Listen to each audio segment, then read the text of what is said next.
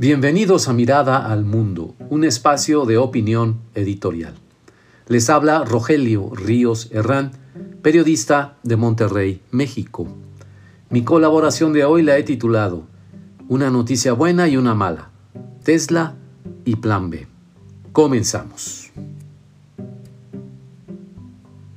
Es una extraña coincidencia, por decirlo así, que por una escasa diferencia de horas, dos noticias sacudieran a la opinión pública mexicana. La primera, el anuncio el primero de marzo de la construcción de una planta armadora de autos eléctricos de Tesla en Nuevo León. La segunda, la publicación en el Diario Oficial de la Federación de las modificaciones a las leyes electorales conocidas como el Plan B, a partir de las primeras horas del día 2 de marzo. La nota económica, la de Tesla, anuncia entre el entusiasmo general de políticos y empresarios un horizonte de prosperidad para México y la posible reconciliación entre el presidente López Obrador y por lo menos un grupo de empresarios. Por el contrario, la nota política, difundida entre el estupor general, algunos diarios mexicanos cabecearon Madruguete de AMLO, anuncia un horizonte de degradación política del sistema electoral mexicano, una vuelta al pasado que ya creíamos superado en el terreno de las elecciones. Nos preguntamos cómo explicar esta evidente contradicción entre el impulso a la modernidad tecnológica de los autos eléctricos y por otra parte el impulso de regresar a la edad media electoral que sufrimos los ciudadanos décadas atrás la respuesta corta, amigos, es que México vive a base de contradicciones en lo que a políticas públicas se refiere. Por ejemplo, en lo que los gobernantes dicen en público y lo que conceden en privado. La retórica, la oratoria en público sirve para ganar prestigio político y por supuesto retener el poder. El pragmatismo sirve para atraer capitales y empresas.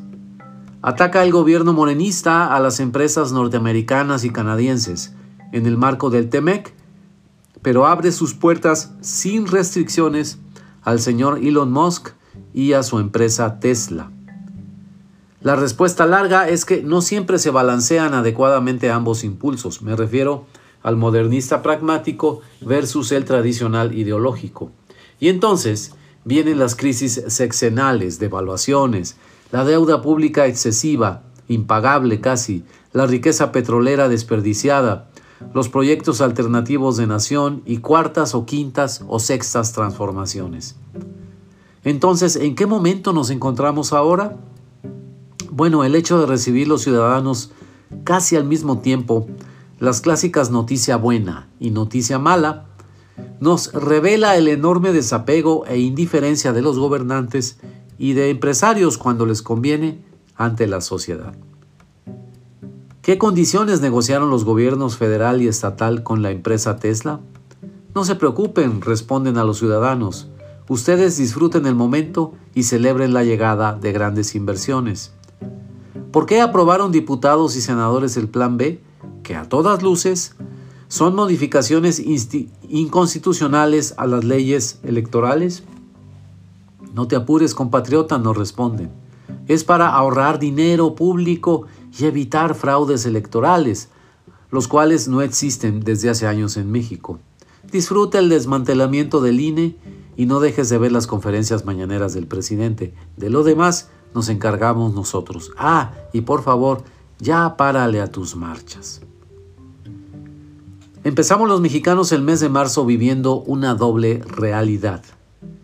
Dimos como país un paso fenomenal con la atracción de la inversión de Tesla a Nuevo León, pero dimos un paso gigantesco de retroceso en cuanto al sistema electoral y al Instituto Nacional Electoral, el INE. No es posible seguir viviendo así, mucha inversión en tecnología y una pobre democracia degradada, juntas de la mano. Es una pareja insostenible y es cuestión de tiempo su divorcio. Señores gobernantes, la próxima vez mejor pregunten a los ciudadanos qué noticia prefieren primero, la buena o la mala. Digo, para estar prevenidos, ¿no? Muchas gracias.